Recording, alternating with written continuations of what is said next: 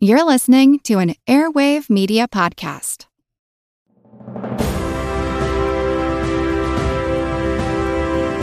Hold your ears, folks. It's showtime. People pay good money to see this movie. When they go out to a theater, they want cold sodas, hot popcorn, and no monsters in the projection booth. Everyone pretend podcasting isn't boring. Turn it off.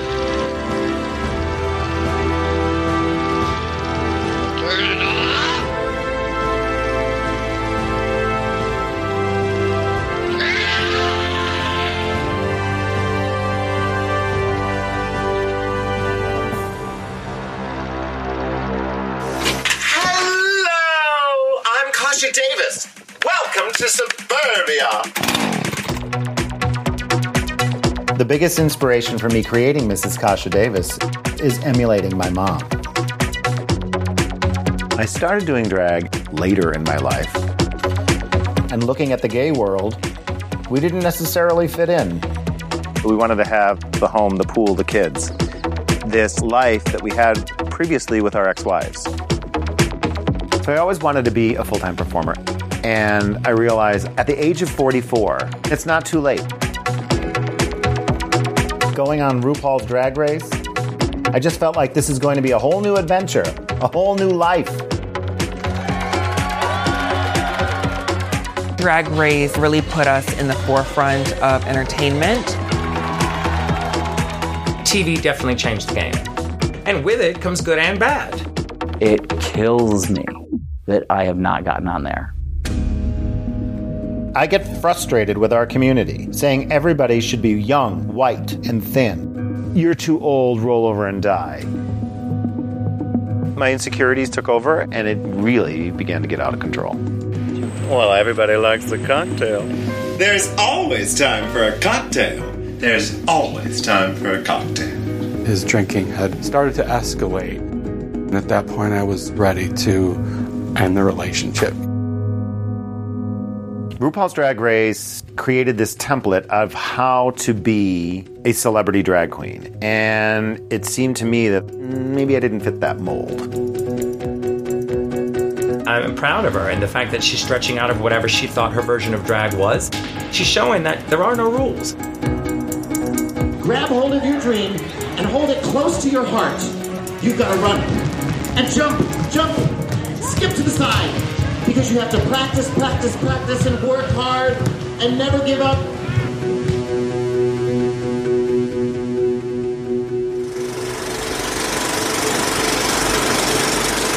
Hey folks, welcome to a special episode of the Projection Booth. I'm your host, Mike White. On this episode, I am talking about the film Workhorse Queen. It is a new feature length documentary that is going to be premiering at Slamdance 2021. I had the absolute pleasure of talking with director Angela Washko as well as the star Mrs. Kasha Davis. Highly recommend that you see Workhorse Queen. Check the website workhorsequeen.com where you can find out more information about where the film is playing and enjoy the interview. I have to ask, where did the project come from? In 2018, I reached out to Mrs. Kasha D- Davis's email and yeah, started the the process. Well, where did the idea come from? What prompted you to even reach out? I had been watching Drag Race since it started and participating in the drag community as a performance artist and video artist myself. And something that struck me about Mrs. Kasha Davis's sort of time on RuPaul's Drag Race was just how different she is as a drag queen than most people who get cast on the show. Mrs. Kasha Davis has this very, as I'm sure you know, very specific character. She's married. She uh, is a housewife. She's not based in this kind of fantasy of being this youthful pop star, but but really seems situated at home, which to me seemed both unusual in terms of a casting decision, but also kind of subversive in terms of wanting to be an homage to women like Ed's own mother, who you know were were confined to a certain amount of domestic labor and having this kind of fire and desire to want to perform outside of the home. So yeah, I, I started to look closer into, you know, who who is Ed? What's going on behind Mrs. Kasha Davis? And I got really excited to learn about Ed's passion for working with with kids in Rochester and this kind of larger Rochester community that Ed and Mrs. Kasha Davis is very invested in and just how prolific the, the drag community in Rochester is. I also started learning about Ed's very unique journey to ending up being a, a drag performer, coming out later in life, living in Scranton, and it's it just wasn't the story I feel like we often see um, in this kind of reality television presentation of drag queens. So I got excited about yeah exploring this story that there was there was so much to tell that that hadn't been kind of explored by by this TV platform isn't Angela just the best? She's so sweet, and I absolutely just am always so humbled and uh, so honored to be the one that she emailed because, as she mentioned, I'm definitely not everybody's go-to thought for a drag queen on RuPaul's Drag Race. And let me tell you, I auditioned all seven seasons, and I think sometimes they were just like, "Fine, just cast her already." It is really, truly such an incredibly interesting experience and humbling experience to have someone be interested in your story to this degree and uh, to be able to have the opportunity to have it streamed at film festivals or played at film festivals and hopefully you know even more eyes on it in the future is just incredible because it is a story of in my mind my story is one of that workhorse queen of never giving up. Well and it's super personal. And I'm curious how you managed to let Angela in and, and give her that very, very personal, intimate look at you. She's sort of a magician that way, isn't she? Angela made it very clear at the beginning. She's like, I don't want you because I have a go-to desire to perform and to give a lot of energy, etc. And Angela was very, very patient and good about educating me on, you know, what her eyes are interested in.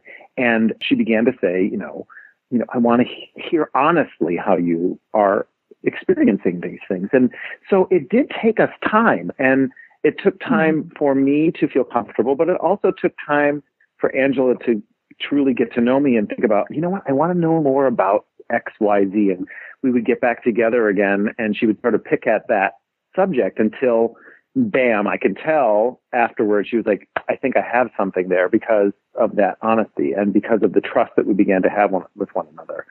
I believe in 2021 at this point that anyone watching, whether it's reality television or social media, however you want to entertain, especially now we're mostly online, it, people respond to honesty. And I have nothing to hide.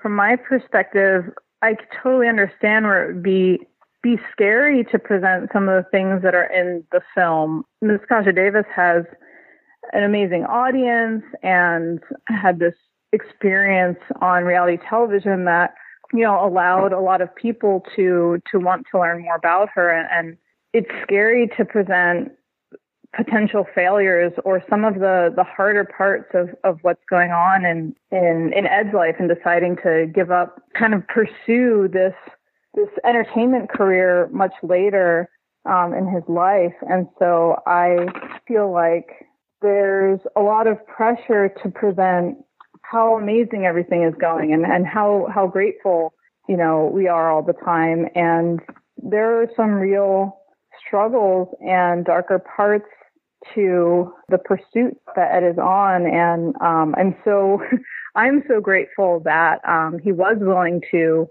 to let me film, you know, experiences that he was excited about and didn't go as well as he hoped, but they're, I think, really, really indicative of the, you know, unique situation that he's in pursuing this specific type of, of fame. So, Angela, you said that you approached Kasha in 2018, and I'm curious, how much time you two spent together and how much time you two, uh, Angela, because it's not just Kasha that you interview, you interview a lot of folks. How long is this process for you and how often are you getting together with Kasha to do interviews and, and taping?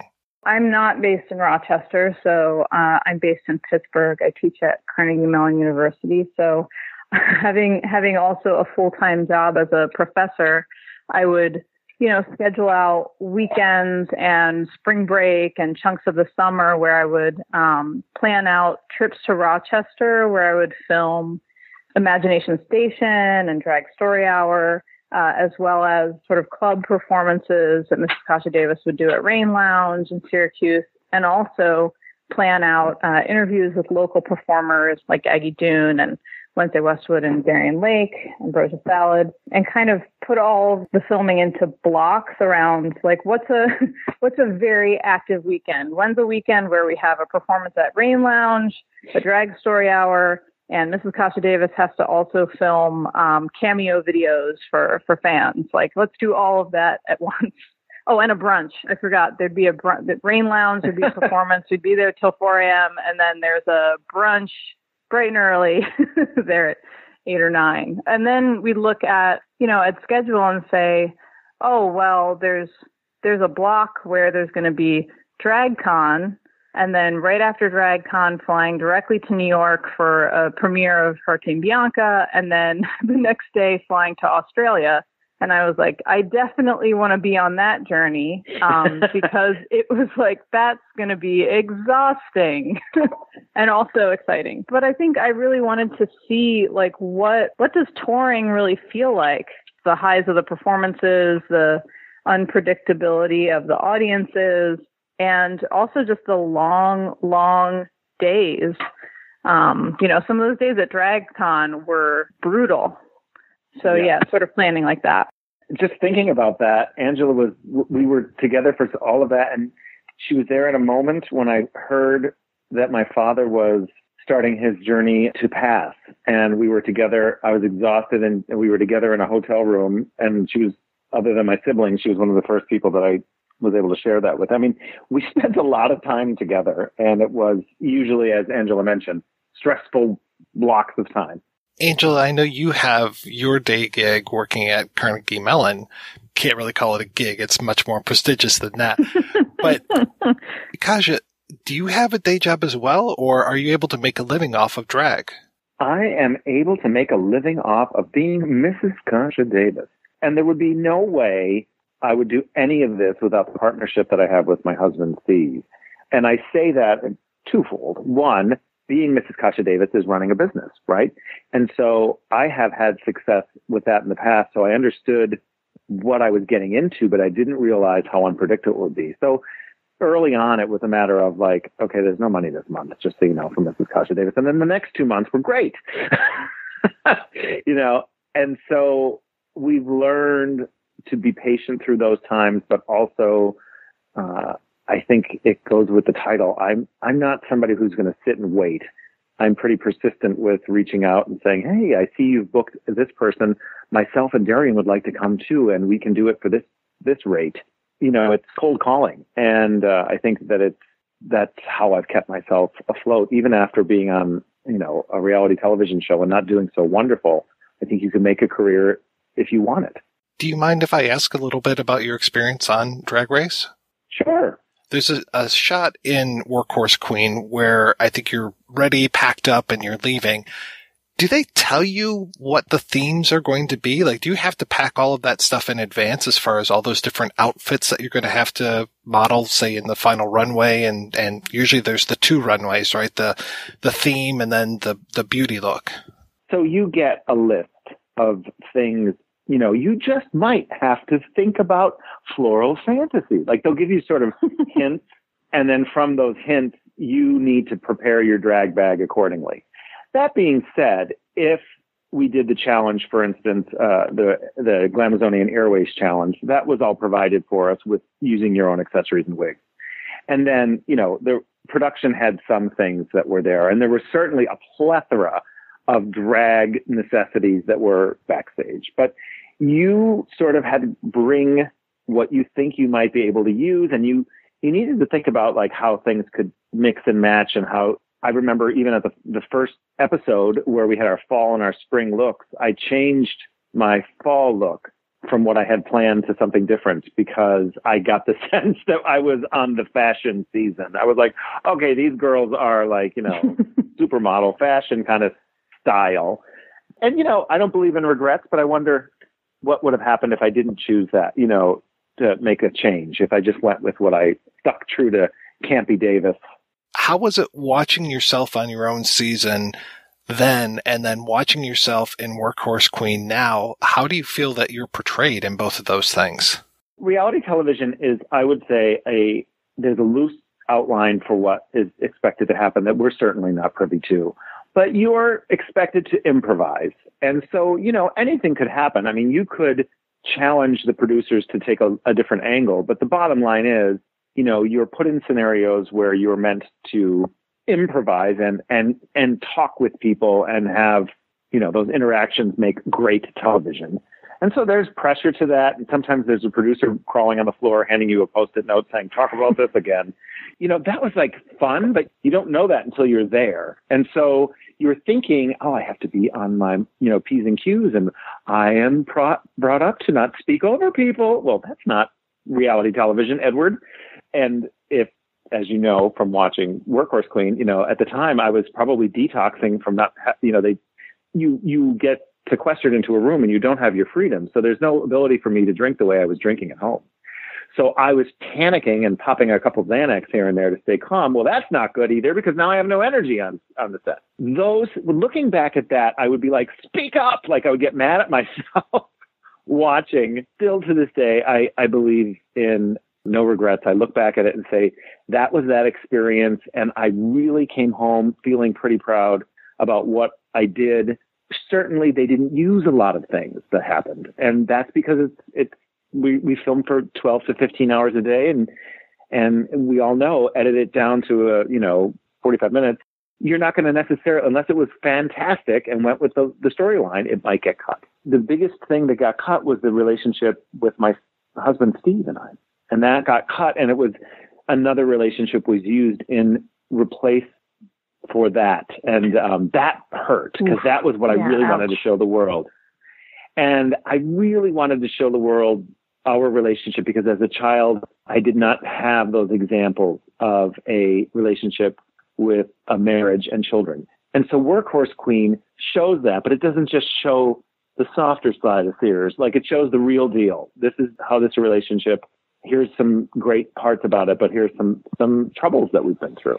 And so watching Workhorse Queen is always going to feel uncomfortable for me in that I feel as though it's sort of a recap of my life thus far, which can be played at someone's funeral. So that gives me a little bit of panic, you know. Um, so I, I say that a lot to Angela, and I've said it, you know, uh, when I see certain aspects, and like I, I, I go through the gamut of emotions because I know I keep thinking to myself, well, I'm not done yet. So that that is how I feel when I watch Workhorse.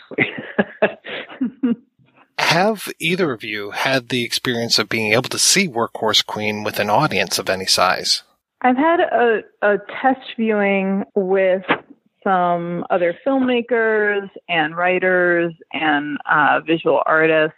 One which was socially distanced outside over the summer, and one that was virtual. But that was during the rough cut stage for feedback.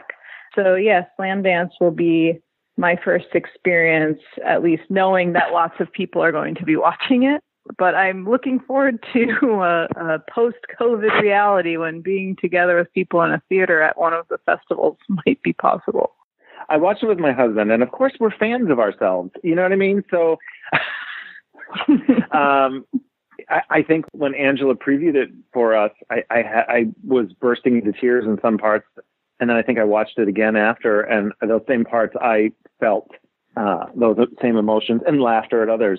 But I don't know. Like to, to be honest with you, with a live audience, I think I'd have to hide. I'd oh, I'd want to see the see and hear the reactions, but I certainly don't want to be in the front row because that's way too much.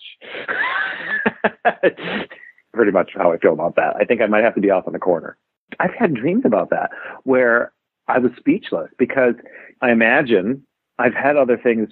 Uh, I did a series with Pandora Boxx called uh, Kasha Cooks, and we thought it was funny. But then when the audience was hysterically laughing at some of the stuff, I was like surprised because you know when you're doing live theater, you're you're feeling it in the moment, and but when you film something, you're like, I think this is going to get this reaction, and then something else uh, that unexpected gets a reaction, and so that's you know more in a way to me it's more surprising. Angela, when did you say this is enough? When were you able to kind of draw that line in the sand and say we really need to work on that final cut of this? We can't add any more material. I've said this is enough so many times, and then something exciting will happen, like Imagination Station, which is Mrs. Kasha Davis's kind of newer variety show, um, which is currently in a sort of or was in a kind of live live theater with kids sort of setting, and and is being pitched for television setting. That came up after I'd already said, okay, we're done shooting. We have everything. We've already like I'm working with the editors. We've got a, a, a plan where no more shooting. And then that happened. And I was like, ah, fuck, I have to go back. So I think that was in December of 2019. We'd already been way past the point of, of continuing to shoot and went back and was like, okay, well, also I'll interview Aggie one more time. And that turned out to be a real, like a interview that get, gets used quite a lot throughout the film because she had gone through like two more audition videos since I last filmed her. So she was in a, a, much different place than than she was the last time I'd interviewed her. So so glad I got to do that again. And I filmed also an, another interview with Ed, which ended up being also the interview where I I taught I got Steve's perspective on Ed's rock bottom moment, and that I, I hadn't anticipated Steve uh, really kind of being so vulnerable and and so so honest. And and he told me afterward it was the first time he'd ever told how he was really feeling about that. And it was very emotional and um yeah he was crying yeah, and thanks, thanks a lot angela. Sorry. It, it was actually great for our relationship. You know it was something that we both knew but never really talked that much about and we've had multiple conversations about since. Been through a, a lot of different edits, parts of the story that I was very attached to, but maybe weren't reading as well, got cut. And, you know, I'm coming from a background in experimental video art where, you know, you can make eight hour long videos and they can be as self indulgent and inaccessible as you want. so obviously, this being my first feature length documentary film, it's just such a different process and, working with editors who know how to kind of hone in on on the story and and keep people engaged and keep things complex but also accessible enough that people can really follow it. That was a totally new process for me and i did a lot of the the first edits and and bringing people in was also in in some ways painful. So yeah we we didn't totally lock picture until 2 months ago. It's relatively recent. You were talking about how you watched the film with Steve and, and how was his reaction to seeing you two portrayed on screen like that? Steve, when he watches things, he says he gets allergies. And I kept looking over and he, he would be tearing up. And I asked him, you know, afterwards, and he said, I need some time to think about how I want to respond to that. He said, of course I was sad at points, but I was just overwhelmed and so proud about what we've done for so many years on YouTube and as a community. And it was there was such a great sense of community and pride about that for both of us. And it kind of made us feel like, you know, certainly not parents to any of our peers in town, but sort of sort of like family, you know, that we got on this ride together and were able to showcase the the love of our community and and and in turn our family. And I know that there's there's so much other footage that wasn't used, but we were glad that they that people were able to be a part of those interviews too. The YouTube show that they'd been doing for so long, I loved it so much, and the fact that Steve had been filming Mrs. Kasha Davis and their life together for so long, I got to see the potential for uh, the film and, and what RuPaul's Drag Race sort of missed out on in terms of, of their lives and their stories. What was that moment for you when you found out that the film was accepted to Slamdance? That was so exciting. I mean, you know, again, coming from a, a more like sort of visual art, fine arts context where I'm presenting my work more in like a museum or, or gallery um, environment, I feel like I have a very strong film and an amazing subject and a film that tells a story not just about the subject, but also uh, about how reality television has really shifted um, drag culture. But um, you know, I was like, oh, are people just going to see this as like another another portrait of a of somebody who's been on RuPaul's Drag Race? Because I've been told it's kind of a thing. so yeah, it was important to me that reviewers of the film don't just say, oh, it's, you know, it's another portrait of a, a famous person who's gotten onto Drag Race. So, you know, I, I had a lot of insecurity about it being potentially dismissed and, and people not necessarily uh, digging in and, and seeing uh, what's going on there and, and why it's different so yeah, it was super exciting to find out that, you know, it was definitely going to go to at least one festival and it's going to more. I'm not allowed to announce them yet, but that first one, it's a, you know, it's a big relief when you're looking at like the, you know, the list that you've applied to and, and everything says status waiting. And then one finally says confirmed as a like green check mark. Kasha, I know you're going to be going to a, um, a bingo uh, in a bit here. You're talking about all of the, the things that uh, Angela attended with you.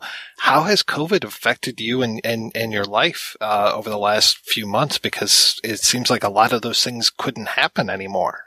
Well, yes, 100% of my schedule was cleared, uh, as many people can in the entertainment industry can relate to. And then we took to Zoom.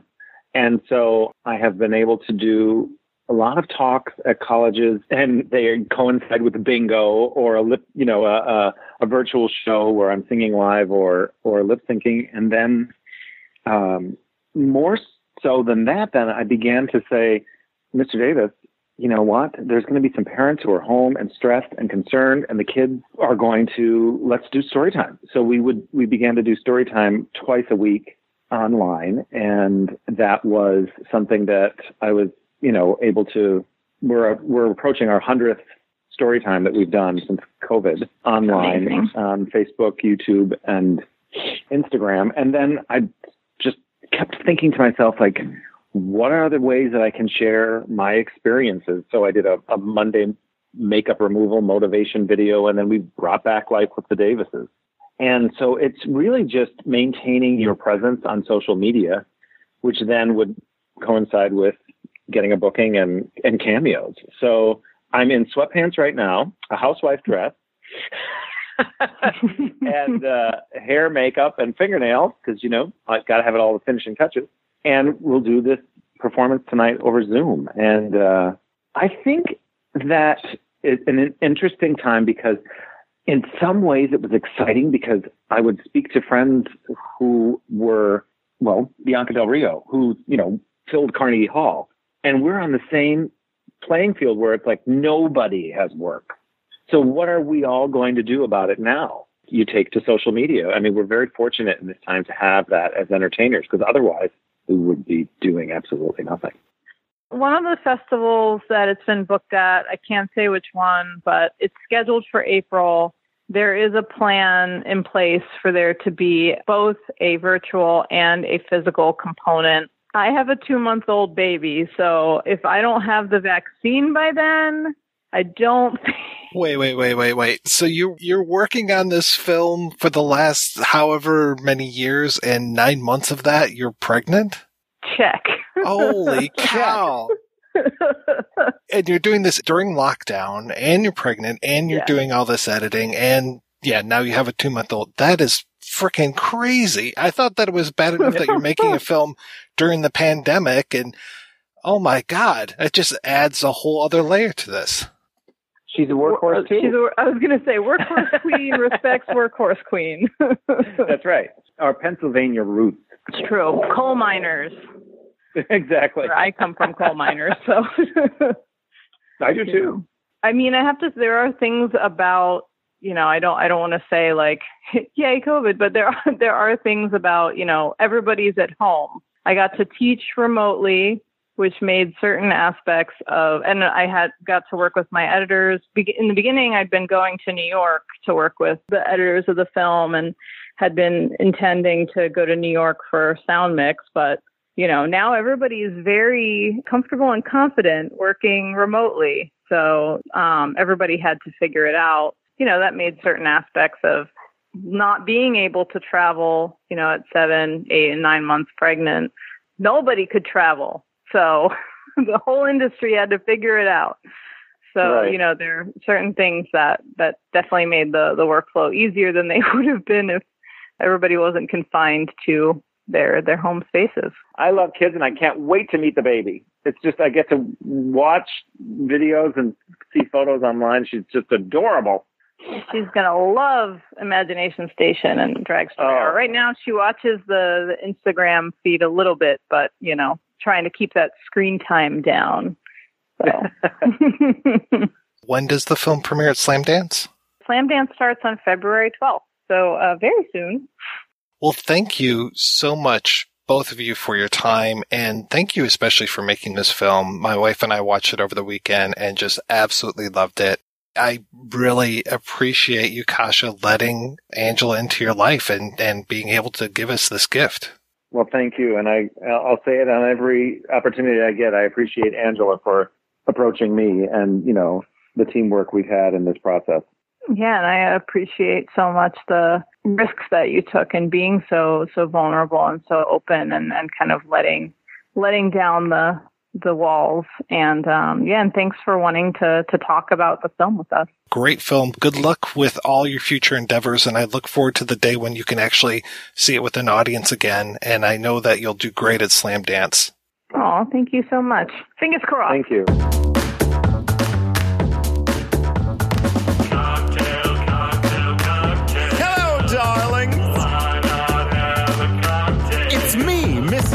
Kasha Davis.